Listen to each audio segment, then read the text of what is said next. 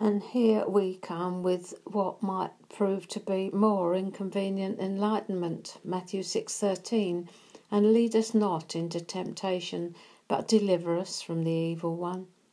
Don't test me, Lord, we could easily be saying here. Don't put me to the test where I really have to choose between your will and mine.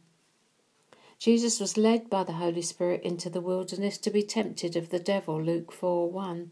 Here we're asking the Lord, don't lead me to that place because I'm likely to fall. Here we are admitting our own weakness and propensity to follow our own heart judgments and our own way. And we're asking, no, we're pleading, please don't send me or lead me into that place of testing. I'm unable to withstand the onslaught. I know myself. I know what I'm like without you.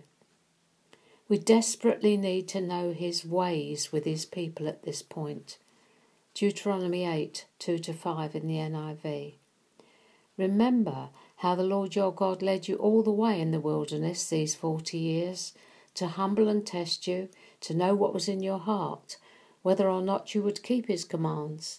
He humbled you, causing you to hunger, and then feeding you with manna, which neither you nor your ancestors had known to teach you that man does not live on bread alone, but on every word that comes from the mouth of the Lord. Your clothes didn't wear out and your feet didn't swell during those forty years. Know then in your heart that as a man disciplines his son, so the Lord your God disciplines you. We need to learn from Israel's history. They knew his works, but not his ways, and he constantly had to discipline them.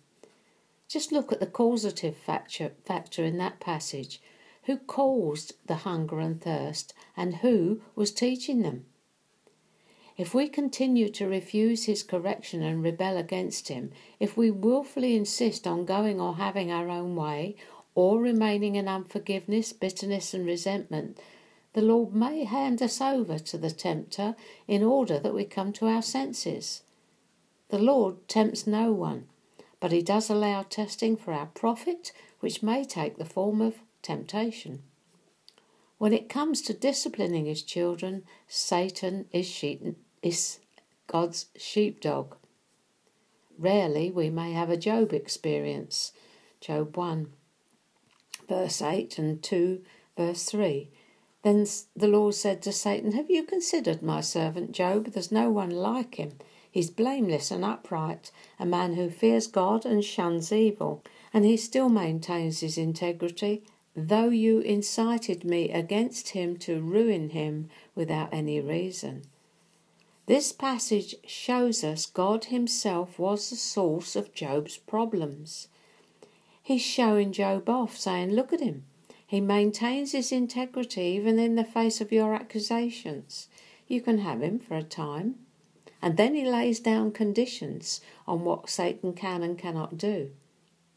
All the plans of the evil one are contained, they're wrapped up and held in the hand of our friend. He knows exactly what those straying sheep need to bring them back to himself, and he allows in his wisdom what he could easily prevent by his power. In such a way, it could be said that he leads us into testing, even temptation. There were two trees in the garden, remember? What we have to settle at the front end is that He is good, and therefore everything He allows will ultimately work for our good. Hear what Paul says in Romans 8 28 and 29.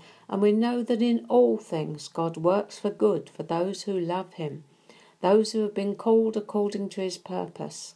For those God foreknew, He also predestined to be conformed to the image of His Son, that He might be the firstborn among many brothers and sisters. Here's the reason for it we're being conformed to the image of His Son. So, here in this place of fellowship and intimacy in prayer, we're asking the Lord not to send us out to be tested before we're fully fit and can stand in the face of whatever the tempter throws against us, because we admit that without Him we can do and are absolutely nothing. Keeps you humble, doesn't it? Good place to end today.